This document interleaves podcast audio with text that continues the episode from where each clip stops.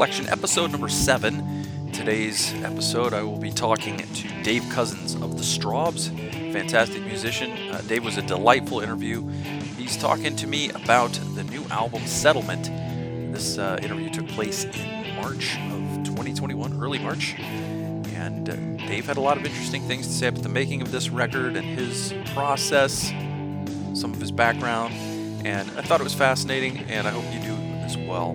The Strawbs have been around a long time. They've been making music since the 60s, and it's a great band that's still really on top of its game. I hope you enjoy this interview with Dave Cousins. Thanks for listening. Here we go. All right, welcome to Michael's Record Collection. This time around, we are talking with David Cousins from the Strawbs. Dave, thanks so much for for joining me today. It's an absolute pleasure to be here with you. You're almost in the same room. practically right on top of each other. We've been sort of in this mode of doing things this way now for a year these these virtual uh, meetings. And you know a lot of that is tied into the Strawbs new release settlement which uh, just came out and this is your 25th studio album release. Uh, that's incredible. Uh, tell me about the writing of this particular record because I know this was this was a project that took place during the the pandemic. It did. The albums essentially wrote themselves. It seems very strange that uh, we're actually looking at one another on Zoom. Uh, this is only my second ever Zoom confrontation, believe it or not. uh, I haven't seen or I haven't been in the flesh with or even spoken in a, a, meeting, visual meeting like this with a member of the band for a year. I haven't seen them. I hardly ever speak to them on the phone. I, we only ever communicate by email, and even that's rare now. Um, but it, the album started in the pandemic, and it was very strange. It was back in March, and they suddenly announced that there was going to be a lockdown. And I'm not even living in my own house at the moment because my house had a flood in the basement and I haven't been able to move back into it ever since. Hmm. So, even, so it was very strange for me to be living in a different house. But then suddenly all the traffic on the road outside stopped. There was nobody in the street. Everything was empty, just strange. And I, I thought, well, I wonder how long I'm going to be here. But I brought a guitar over it was a new guitar that I bought, uh, a Dowina, which is a Slovakian guitar. Beautiful thing. I hadn't even played it. I picked it up, put it in an, an open D tuning, and thought, well, I'll just strum around. And put my fingers down in an unusual position on the neck of the guitar. And I thought, well, that's a nice chord. I wonder where I can go with that. Went on to the next chord and thought, oh, I wonder where I go from there. And within about an hour or so, I had the whole basis of a whole chord sequence that I'd never come up with before in my life. In a, a chord tuning, a guitar tuning I'd used before many times, an open D tuning, but I'd never used any of these chords before. And suddenly I thought, that's strange. And I thought, these are strange times. And the lyrics began to write themselves. And when you look back on the lyrics now, you can actually see the thought process that went behind it. And I sort of thought, well, maybe we ought to think about making an album because I don't know how long I'm going to be here in lockdown. We haven't made an album for a while. So I called up Cherry Red, who are record distributors, and said, um, Do you fancy if we make an album? And they said, Well, yes. And we agreed that they would finance it. So I then emailed the band and said, I think we, we ought to make a new album. And I said, what I will do is I'll do the, my chords and my guitar, write some words, then I'll, I'll put them down on tape, and then I'll send them to Chas Cronk, our bass player. He's got a studio at home, and he can send them out. Then I thought, hang on, I haven't got any recording equipment. I gave it all away. I had a Yamaha 16 track flying fader mm, desk that I used once. I managed to record one song on it with two manuals going backwards and forwards. I thought, I can't handle this. So I gave it away to a friend who lived in Portugal.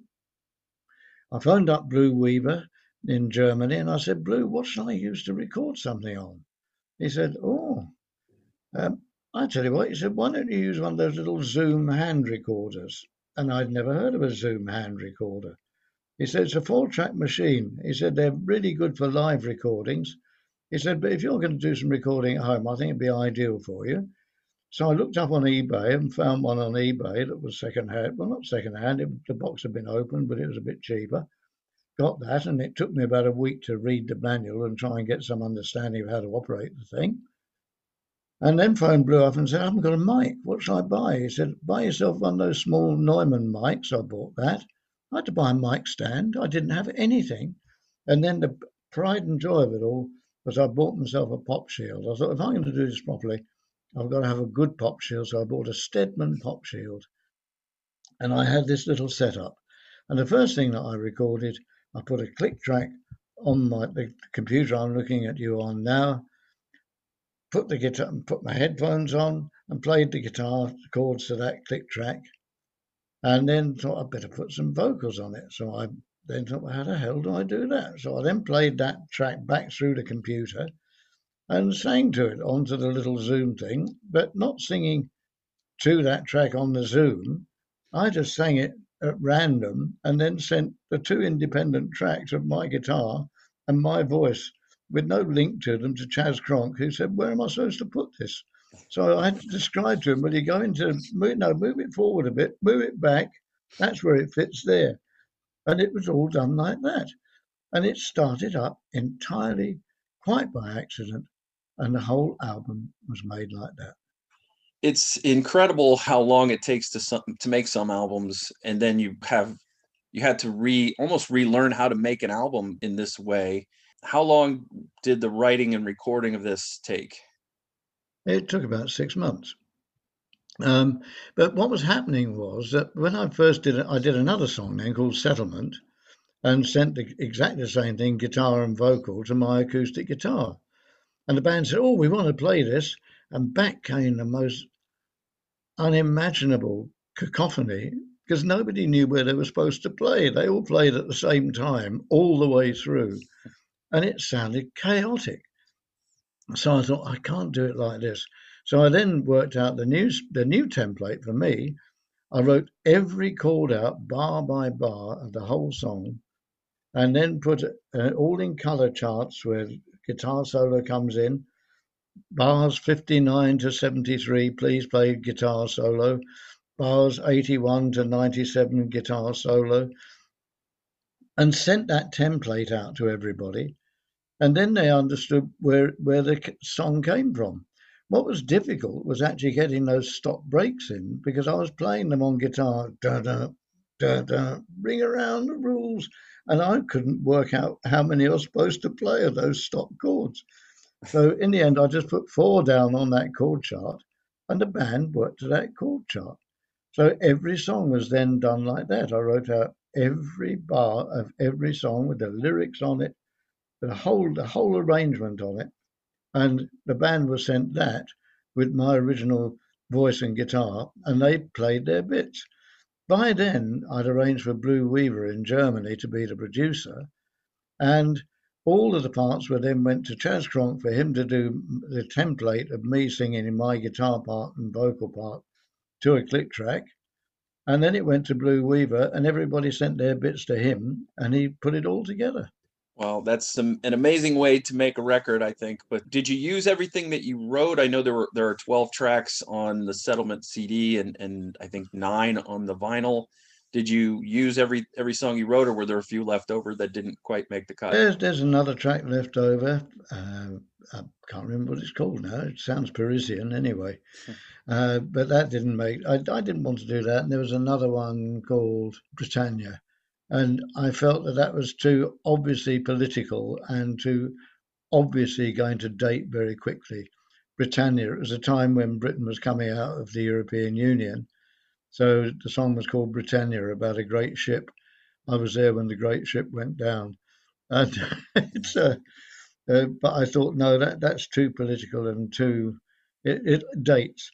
And I don't like songs that date. And what I feel is listening back to all of our old catalogue or thinking about it, very few of the songs have actually dated.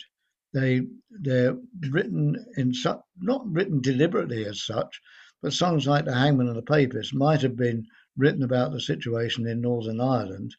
But as a piece of work, it tells a story which it could be at any time when there's a crisis going on uh, between government and the army coming in or something like that.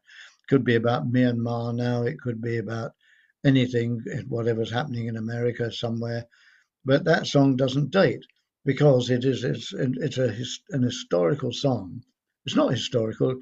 I set it 200 years ago just to give it a different feel.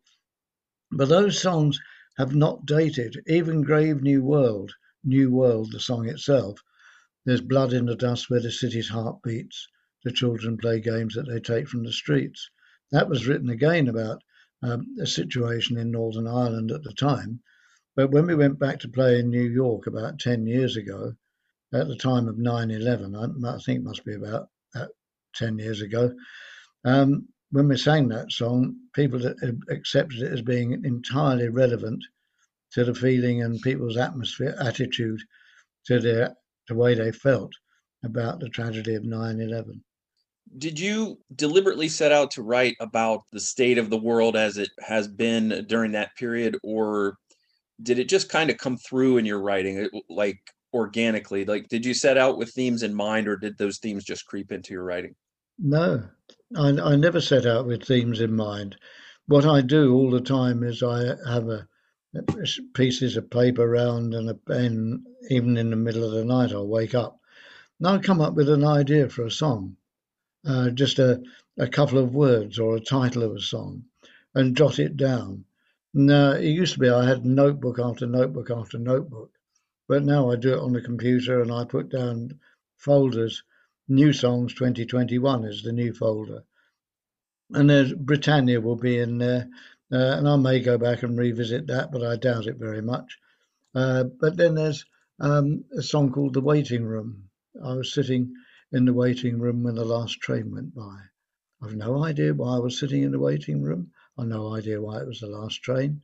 I've no idea how the song will turn out, but it's a fragment that is there and I'll go back to it.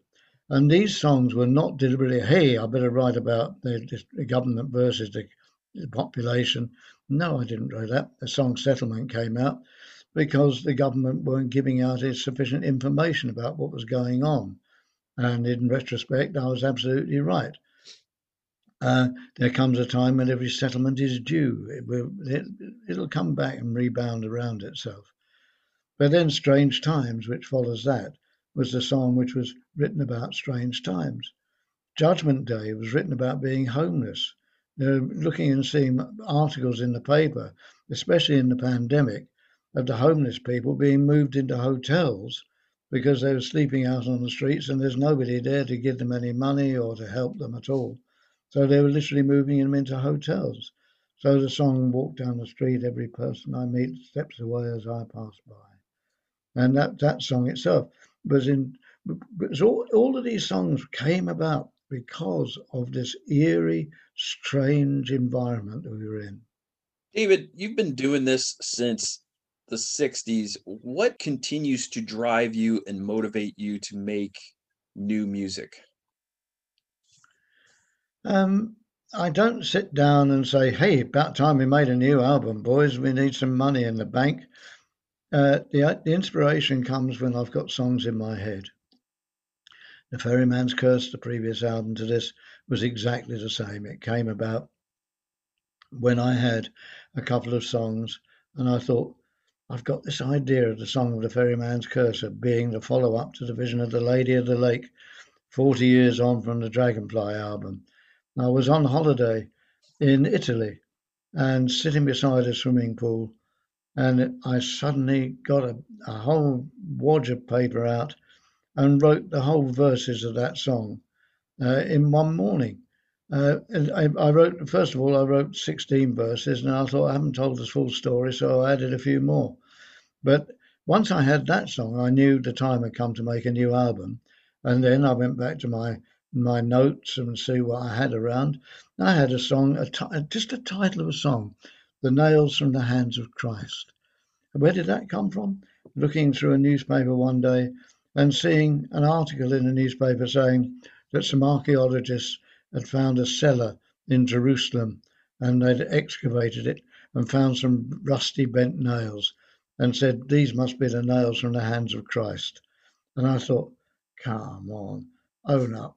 How can they claim 2,000 years later that these must have been the actual nails that nailed Christ to the cross? And so that brought about the cynicism of the lyrics, if you like, about the young woman. Well, It was written really because I went to church over the Christmas period and found that uh, there was no young people in the church at all. It was full of people at 60 and over. And I thought, why don't young people go to church anymore? And I started to write the song about that about a young girl who walks into a church with a mobile phone, talking away, looks up at a, a cross, and her parents have died. They've left her all their albums. She looks up at the cross. Oh, there's a bloke on that cross. Looks like Bruce Springsteen. Could be the boss. and it's really cynical. The whole song is cynical all the way through. Uh, she goes to a junk shop, finds a bargain competitively priced.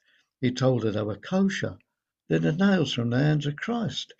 It's all cynical all the way through until you get to the very end, and you realise that she realises that it's it isn't really they're not there it is nails from the hands of Christ, but she thinks back about her parents and what they've done for her. Those are the way that songs arise.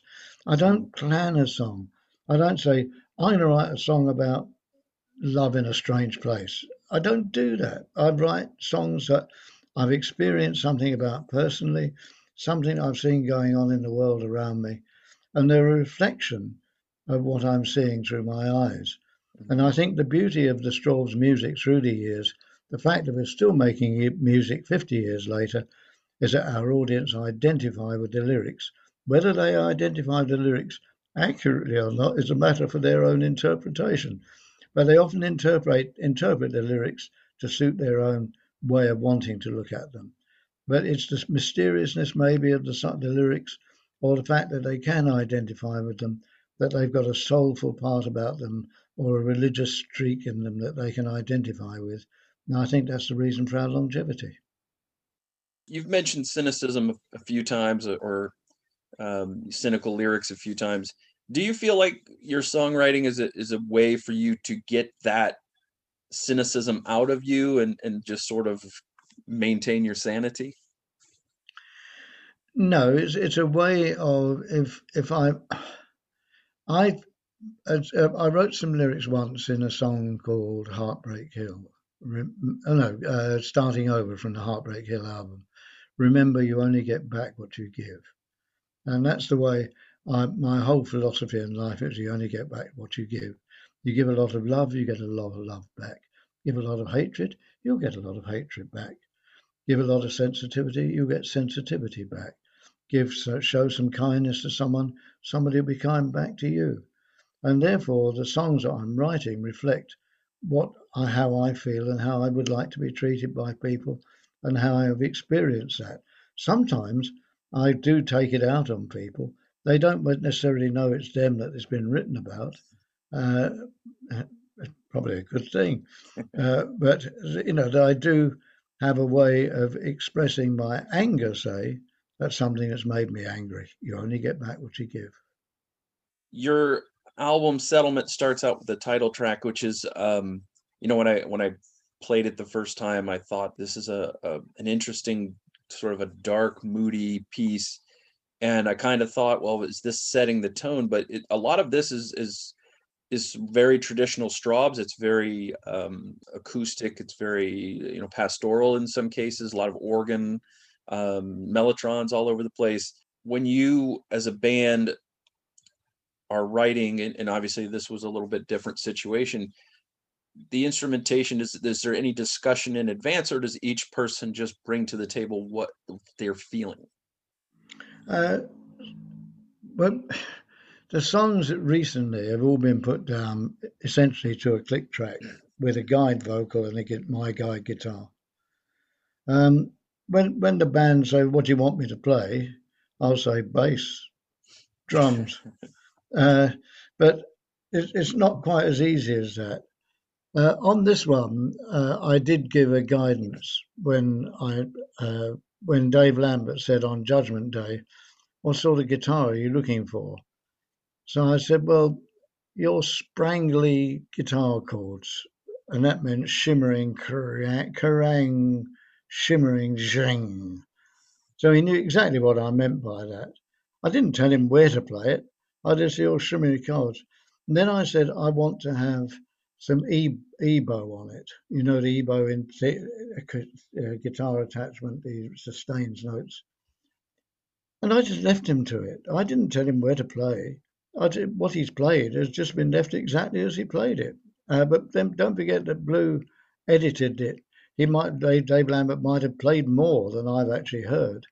But that what you're hearing is what Dave Lambert, from my interpretation, I said a bit of sprangly guitar, an EBow, and under, we understand that sort of uh, thing. Uh, we know Mellotron flutes suits the Strawbs very well. Mm-hmm. Uh, we well used to that. When it came to settlement itself, I knew that it had to have that old brass sound that we used from the very first mellotron that we ever used, which is this curious mixture of trumpet, trombone, and saxophone. Those are the three instruments that made up that sound. But on a mellotron, if you double track it as we always do, it sounds strange, eerie, and it sounds like no other instrument there is ever in the world. It doesn't sound like a brass section. It sounds like a mellotron. But we use that on on uh, settlement, and it gives, uh, as I, I said to Blue when he was mixing it, I said, "My God, it sounds so so so scary and and eerie and odd." And so I said, "Can you lift it a bit?" Because he was a bit. He said, "No, the mellotron's about right." I said, "No, we've got to have that mellotron up there because it sets the feel and the atmosphere for the song." Mm-hmm. It really does. You just spoke about horns, and one of the songs that's on the CD version, Better Days, it starts off, it's kind of this Latin shuffle, but starts off with almost a startling, uh, brassy, brash, horn fueled intro. Yeah, yeah. Blues, Is that Blue's idea? Okay. I, I, I, played I played it on guitar, uh, acoustic guitar, uh, again in one of my tunings, an open E tuning this time. And when I played the intro through, Blue phoned me up and said, Hey, it sounds like mariachi trumpets. And I said, That's a good idea. So when Dave Bainbridge said, What do you fancy on this? I said, Mariachi trumpets. I didn't tell him where to play it. And I was delighted when he came back with it because he must have listened to a few mariachi tunes on on YouTube and watched a few mariachi bands because he's got it spot on. Is this uh is that a keyboard patch then? Yeah. Yeah. Uh, it's not bad, is it? not at all. It's uh I think Dave did a, a, a really nice job throughout of uh, varying his sounds, even sometimes within the same song. Is it's interesting because he's the only one of you currently in the band that wasn't at some point in the 70s in, as part of the lineup. How has he been integrated since since joining the band? Well, uh, it's curious. When I saw him, I I saw him first of all. How it came about, we did a tour as the Acoustic Strawbs with Carl Palmer's band, um, Carl Palmer's Legacy, mm-hmm. the ELP Legacy. And the guitar player with Carl Palmer, I got to know very well, Paul Bielatowicz, I think his name is. It's a very difficult Polish name to spell, let alone pronounce. Hmm. I'll give up. Bivitz. But anyway, I said to him, We're looking for a, keyboard player at the moment. Um, you got any ideas? He said, I think you should go and have a chat with Dave Bainbridge. So I looked in, on YouTube and saw what Dave Bainbridge did, and he was a guitar player. So I arranged to go up and see him. And his, I, I drove up from London, where uh, from folks rather on the coast where I lived, and up to Lincolnshire, which is about 250 miles and intro- stopped at his house, introduced myself. We went into his studio, which was in a garage in the back garden. And I said, Before we start, are you a guitar player or a keyboard player? What's your primary instrument? And I think he must have realized what was coming. So he said, Oh, I'm a keyboard player. But actually, he plays more guitar than he plays keyboards. And in fact, he is the we've had fantastic guitar players in our band. We've had amazing keyboard players in our band, but none of them have been able to play the other instrument to the same expertise, level of expertise. And he's one of the very, very few instrumentalists that I know that is equally as talented on guitar as he is on keyboards. So there's a bit of his guitar playing on this album, there's a bit of his keyboards playing on this album, but he is extraordinary in that way. You certainly have had a lot of talent at, at both of those positions. I mean, few bands can can claim to have had three different Wakemans in in them over the years. Yep. Um, a tribe talk, of Wakemans. Exactly. I want to talk about um, one of the more, I guess, progressive rock sounding songs on the album, uh, Champion Jack. This is uh, I was reading a, a, an interview with you that you you had mentioned this was about your second dad, and yeah, I know there's right. um, there's the blues musician champion Jack Dupree. Is this sort of a an amalgamation or you know tell me a little bit about the the story of this song it's a very good story it, it, song it, it's it's not an amalgamation at all. It was written about my my dad, Jack Cousins. Mm-hmm. Um, my my dad died when I was six months old. My mother married again when I was six. And Jack had been a prisoner of war and still bore the scars, not physically but mentally. Um, not you would know unless you, you he told he told me you know only very few things about it, but it obviously affected him deeply. And the tragedy was that uh, I was at university doing my last year at university when I had a letter from my aunt to say that your dad's got leukemia. And so I went through the whole of my last year at university, having to go back and forth to London to see him. And he was deteriorating all the time. And the tragedy was that I wanted little repairs done on my banjo at the time and he was such a fit man and so able to do anything physically with his hands. And he was trembling as he was using a drill to put a put a screw in the in the neck of it. And I was really up, so upset about it. And he was deteriorating. And when I came down from university, about a couple of weeks later, I had to go into hospital with my mum. And he was in hospital. He, he caught leukemia, and it had been going on for a year and his blood count, which I refer to in the song, was falling. Uh, the red corpuscles were, were, being eaten up by the white corpuscles. I think that's how it works. And so I was in the hospital with him uh, when he died, and I had to walk back to the house with my mum, and then we had to tell my brother and sister. I told uh, my mum told my sister, and I told my brother that dad had died, and it was a very deep, moving thing. And I've had the idea of writing a song about it for a long, long time. And Dave Bainbridge came up with the arrangement, and I thought it was absolutely stunning. And put the words to it. The words had to be edited, uh, not edited a lot, but I cut a couple of lines out because I thought they were, they didn't reflect. They went over the top. They were too much imagination, and I had to add a couple of verses here and there. But essentially, it was done uh, remotely again uh, I wrote the words out.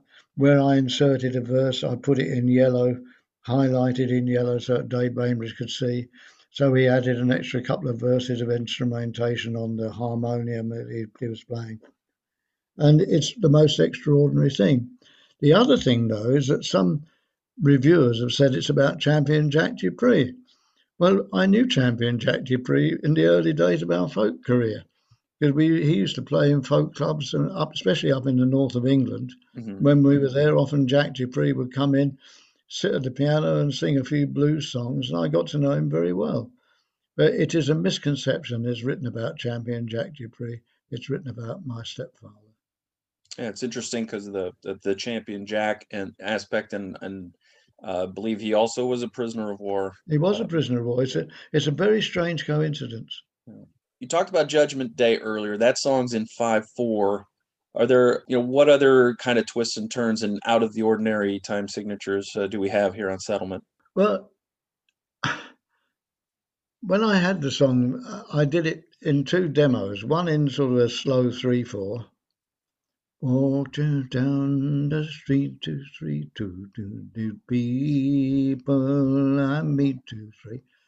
That didn't work. Well, I sent it off and I did it in 4 4, and that didn't work. But in January last year, I went to South Africa and I did four shows in South Africa, solo shows, except the fact that I, South Africa's top bass player said he'd like to play with me. So for three of the shows, we had one one hour rehearsal one day, and then we did three shows night after night after that. And it was the most astonishing music I've ever played. And we started me with me playing one of my old songs on banjo, of all things. Uh, and he started to play South African rhythms to it. And we got talking about it. So, oh, no, that's in the sort of South African 5 4 rhythm. And we stayed talking on, on, on eBay when I, not eBay, uh, YouTube when I got back. And he sent a clip through saying, I've done this song in 5 4 with my band. And I thought, hang on, I wonder whether Judgment Day would work in 5 4. So I called Blue up and said, Look, can you put me down a 5 4 rhythm? I said, I've, I've, I've listened to a, a, YouTube tutorial on playing in 5 4, and they say it goes one, two, three, clunk, clunk, one, two, three, clunk, clunk, one, two, three, clunk, clunk. So Blue said, Yes, hang on, I'll put you a drum pattern down. So it came back one, two, three, clap, clap, one, two, three, clap, clap, one, two, three, clap, clap.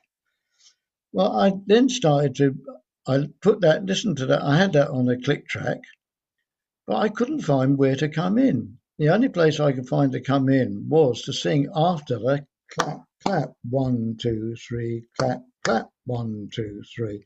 So I turned it the other ways and then when I was putting the vocal down, I went clap, clap, walk down the street. People I meet turn away as I pass by. But I was singing 4 4 while the, the track underneath is running in 5 4. But I'm a mathematician because people don't know that I've got a a, a degree from university in maths and statistics. And so I worked out if you multiply five bars, five bars of five eight, that's five eighths of 40. You multiply four bars in four four, 10 bars of four four, it's 40 as well. So you can put those two beats together, one in five four and one in four four, and after 40 beats, they come back together again. Now, that may sound complicated, but the song itself now is actually in 5 4. I sing it in 4 4, but you can tap your foot either and follow the 5 4 rhythm or you can follow it as a 4 4 rhythm. And I absolutely love it. It's my favourite track on the album. It's the most exciting thing I've done musically for many years, and who knows, I might do more. And then we got into Dave Lambert. His song is in 6 8 and so we, we, we vary from doing a five song in five four to a six eight, sing six eight. Who knows what to do next? That takes care of the, the question. I was going to ask you if you had a favorite track on that. So now we know it's it's Judgment yeah. Day. Tell me a little bit about the artwork. It's behind me. It's this um, it's very utilitarian, very uh, bleak looking hallway. Uh, how did that how how did you settle on that image? Where did that come from? I've got a about? friend who's an antique dealer, and I'm I'm living in a small town called Folkestone on the south coast, which is near Dover. And he is a photographer as well. He's American. He's called Strode Wagner, and I buy lots of his bits of his antique furniture and antique pictures and so on from him. And I said, Strode, we're, we're making this album. And I, I had an idea for it and bought some china ornaments and pieces and made my own arrangement. Sent it to Cherry Red and they said, we don't like it. So I said to Strode, have you got a, a, a this album, it was going to be called Strange Times. It's going to be called Strange Times. Have you got a strange photograph? And he came back the next day and said, Look, I've taken this photograph. It's in the basement of the Metropole Hotel in Folkestone, what was one of the grand hotels in Britain in its day. It's an Edwardian, beautiful Edwardian hotel. And he said, I said, that is exactly what I'm looking for. It's strange. But then the album title turned to Settlement. And I thought, well, we'll still call it Settlement.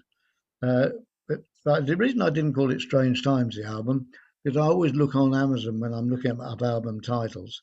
And I found that the Moody Blues had made an album called Strange Times many years ago. So I didn't want to be accused of nicking one of their titles. So Settlement became the title. But it actually works if you think about it. What is settlement? Is that the settlement? Is that the light at the end of the tunnel? Or is that what you're being condemned to? Is that where you're going to be in a cell for the rest of your life? Is this the settlement to which you are condemned? There comes a time when every settlement is due. It's it's a striking photograph, and the interesting thing about the cover of this album is if you had no idea what era of of the Strawbs this came from, you would have no idea by looking at the cover if this came from the 70s or the 80s or today. Absolutely. Uh, the beauty of it is, the way I look at it now, uh, I've had a few criticisms. I don't mind telling you. People who like it said, "Oh God, that's an awful looking at. Oh, it's so so cold and horrible." And uh, the, the Ferryman's Curse was a lovely, a lovely cover, a lovely sleeve. They said this one's. Uh, um, I look at it. If you walk, in, if when the vinyl was vinyl, you walked into a shop. This one was stuck out like a sore thumb. I don't mind telling you. You you wouldn't be able to miss it. And that was what the old Hipgnosis sleeves were like when Hipgnosis were making sleeves in the 70s. You, you look at those sleeves and they're immediately identified as being so strange and odd. And I thought this is the equivalent of a, a, a Hipgnosis sleeve, if you like, but it's one that you, and it looks incredibly powerful on the vinyl version when you hold it. I've got it just over the, over the, in the other side of the room, and it looks astonishing. That brings up another interesting idea: is that when you guys started out, when the Strawbs started releasing albums, that's what it was released on. It was released on vinyl, and then we sort of went into cassettes, and we went into CDs, and we went digital, and now we're all the way back around to vinyl again. How odd is it for you to have, you know, sort of spanned from vinyl going out of fashion to coming back into fashion? I think that vinyl is the perfect length format for an album when you are committed to doing four, no longer than 40 minutes, 20 minutes aside on a vinyl album to get the best sound quality and to get the bass as loud as you possibly could, then 40 minutes was the length of a really good album. When CDs came in, people said, hang on, you can get 60 minutes on a CD. I've been cheated. It's only 40 minutes long. So people started putting extra tracks on.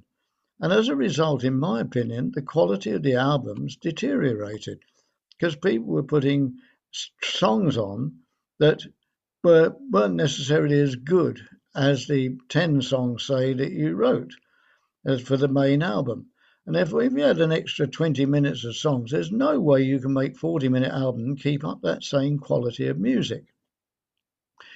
This album was designed as a vinyl album. It ends on chorale. And then when the, we had the extra tracks over, I deliberately didn't call them bonus tracks. I called them off the beaten tracks, which is what they're known as. And therefore, they, they were tracks that didn't fit in. The album was designed from beginning to end as a complete piece, if you like. And I can play that album through and I don't in any way jolt and say, oh God, that's misplaced, that's misplaced.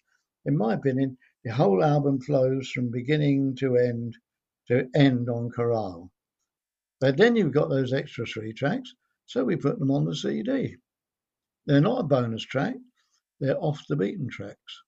And I think that's a nice description. Yeah you're right it's this album doesn't overstay it's welcome if you if you go on spotify you've got the nine song uh, version there and one of the things that I it always surprises me. Uh, you know, I listened to it several times today. I've listened to it a few times before that. But one of the things that always hits me is that when you listen to the visit, and then it goes into flying free, there is there is it's like the same track it's like you it's like all part of the same piece it doesn't seem like two different songs It, it is the same piece, or it, it was the same piece when Dave Lambert put his demo down for it, and the vocals that he's uh, uh, his original demo version that he just did on his home recorder with one guitar. But he played a little instrumental piece at the end. And I said to him, Dave, we ought to make that a separate little track in its own right. I said, but don't make it the visit with it and then that instrumental ending on it put a break in it so that people can separate it if they want to, and they can just play that little instrumental track on its own if they, if they choose to.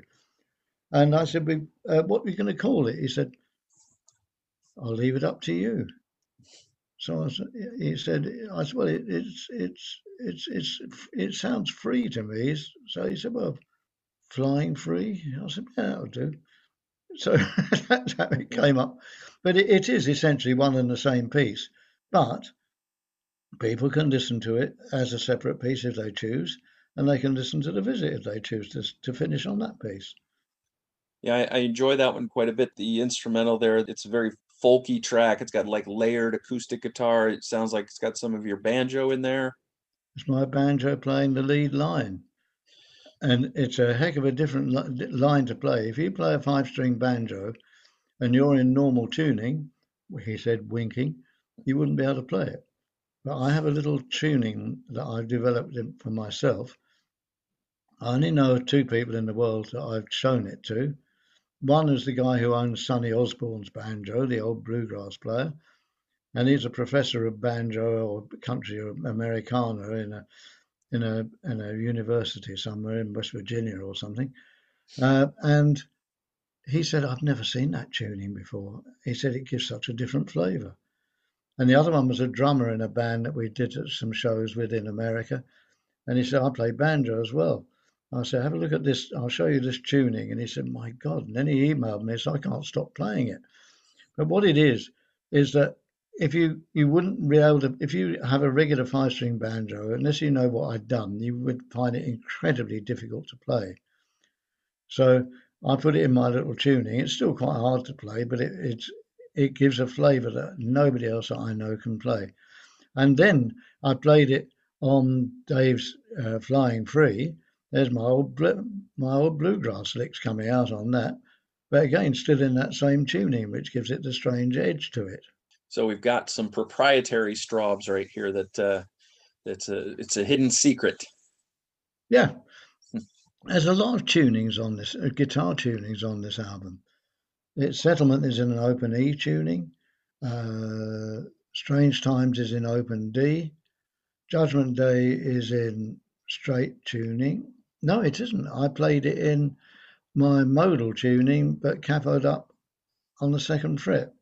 It gives it a strange sound. And if, combining my guitar, acoustic guitar, with Dave Lambert's Sprangle guitar, as I call it, it, the guitar's got a strange texture to it. Mine, I'm on one side of the stereo, he's on the other. When you listen to it, just say on the in the car as you're driving along, you hear it as one sound, and it's got mm. a lovely sounding guitar sound, which is unusual. Then you go to Each Manner of Man, that is in straight tuning, but then John Ford played the guitar on that, I didn't. So uh, then you go to Dave's Visit, and I played my banjo on that. Then you go into uh, open E tuning for Quicksilver Days, then into my modal tuning for We We Are Everyone, and then Chas played the guitar on Chorale. How do you keep uh, your? Sorry, I didn't mean to interrupt you. I just wondered how do you how do you keep your voice in such good shape? I mean, you've been doing this a, a long, long time. I hate to keep harping on that, but it, I mean, it's it's just an incredible uh, span of a career for to do anything, uh, let alone something like this. Uh, you know, music and and your voice has held up extraordinarily well for a long, long time. Do you do anything special to take care of it? I'll tell you what happened. On when we were making the Ferryman's Curse, so I, my son, I went to my son's wedding in July 2017, my youngest son, and I was at the wedding reception. I moved a speaker on the stage, and suddenly I had this agonizing pain down in my down below the belt in the groin. I thought I'd been stung by a wasp and or a, a bee, and I took my trousers down. And, oh, and there was nothing there, but it was agony. and I had a hernia that developed. And the album was made in September.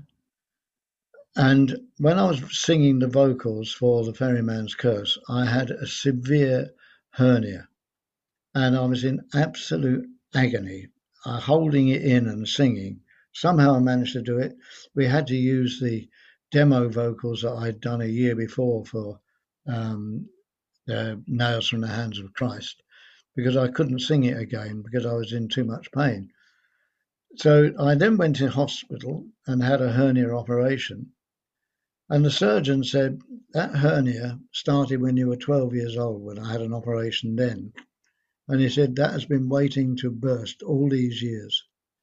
Uh, he said that that's affected you all your life. And it's affected the sound of my voice all these years. And I find now I can hit higher notes than I've ever hit before. I can sing better. And this album now is my voice as it should have been all those years ago when I first started. So my voice has been hampered by that hernia for 50 years all those years ago. And it's only in the last four years that my voice has come back. And people are saying, How are you hitting those high notes? And you know, it's it's we are everyone is incredibly high. We are everyone. It's, it goes up very, very high. In fact, when Cathryn sang it, she had to sing a harmony below me, which I thought was unbelievable. I thought she'd go up soaring above me, but no, she sings a lower harmony because I'm singing so high. I could never hit those notes in the early days. I can now hit notes. Now, people's voices tend to go down. My voice has gone up as a result. So I'm able to sing songs that I did years ago. And although my voice was creeping down, I'm able to sing songs in their original keys, and it's as easy as pie. That's incredible. uh, to think that that uh, had been uh, a thing throughout your career. That's that's amazing. When someone listens to this album, they lay down maybe on their couch, get the headphones on, turn it up, and they listen to it start to finish. What do you want them to take away at the end of that listening experience? What do you hope that they that they feel or that they take away from that? This is the only album that I've ever made that I can continuously listen to over and over again, especially the vinyl version, that, that length of the album. I can listen to that over and over again. I tend to drive around, listen to the first bit, get to the off the beaten tracks and stop there, and then have a break and then drive back and listen to the rest of it. So I believe it was designed and laid down. It takes a lot of care and attention to make sure that every song you're putting down, the keys are varying so that all one side isn't all in the same key. The tempos vary, the the singers vary in this case, and normally I I, I you know I'm, I'm more than happy to have John Ford singing what I think is the best lyric on the album. That's Each Manner of Man, and he sings it magnificently. And then we go into Dave Lambert, and I'm as happy as Larry listening to that. That's me singing the mass choir in the back, all the, all the I call it the folk song, folk club vocals. Uh, like everybody used to join in the choruses of the folk songs when you sang them. And so I thought, well, I'll sing the, the harmonies for that. But it's the only album I can actually listen to. It's got a lovely flow to it. It's got it tells the song, the lyrics are interesting to me, and I think that people, the comments I've had on it have been wonderful. A lot of what I'm reading is that people are comparing it to song you know some of your albums from 71 72 how does that make you feel when you you're, you're releasing an album in 2021 that people are saying stands up to to some of your your most beloved Strawbs albums I'm very proud of that fact that we, we could, we've achieved it in such unusual circumstances. Don't forget, I'm in Folkestone. Uh, Chas Cronk is 90 miles away in London. Dave Lambert is 70 miles away on the Isle of Sheppey. Dave Bainbridge is either 250 miles in, away in Lincolnshire, and some of his parts were put down when he was in Mexico on his way to America. So he was recording in Mexico and sending it into Blue. John Ford lives in New York. Schalk Joubert, the bass player, is in South Africa. And Cathryn Craig lives in Northern Ireland. it's extraordinary that we've managed to put together an album under not difficult circumstances, but you know, it, it, it was a challenge, challenging circumstances that stands up to albums that were made in studios, the best studios in London, some of them in the best studios in the world, at incredible expense. And this was made not cheap as chips, but it was it was it, compared with the budgets that we money we used to spend on albums, this would have made one track. It's amazing. But uh, the album is Settlement. It's on Cherry Red Records. It's uh, available pretty much everywhere. And uh, Dave, I thank you for your time today. I, I wish you the best of success with this, and and I hope that if people get the the vaccine and and we get this pandemic under control, that maybe you guys will be able to perform some of this stuff live. Who knows? You know, I've I've had a vaccine, so you know, I'm I'm like Superman. That's right. No, but I, you know, but it's been a pleasure talking to you, and thanks for taking the trouble to put that picture up behind you. It made me smile when I saw it. oh, no, no problem at all. I, I, it's kind of it's kind of the thing that I, I usually do, but uh, I, I I like that you that you noticed. I like it when people notice right away, and and it's uh it, it's it's been great talking to you. It's an album you guys should should be proud of, as you said you were, and um and I think it'll do well, and I think Strawbs fans will enjoy it. Oh, bless you. Thank you very much. And we look forward to coming back and seeing you all.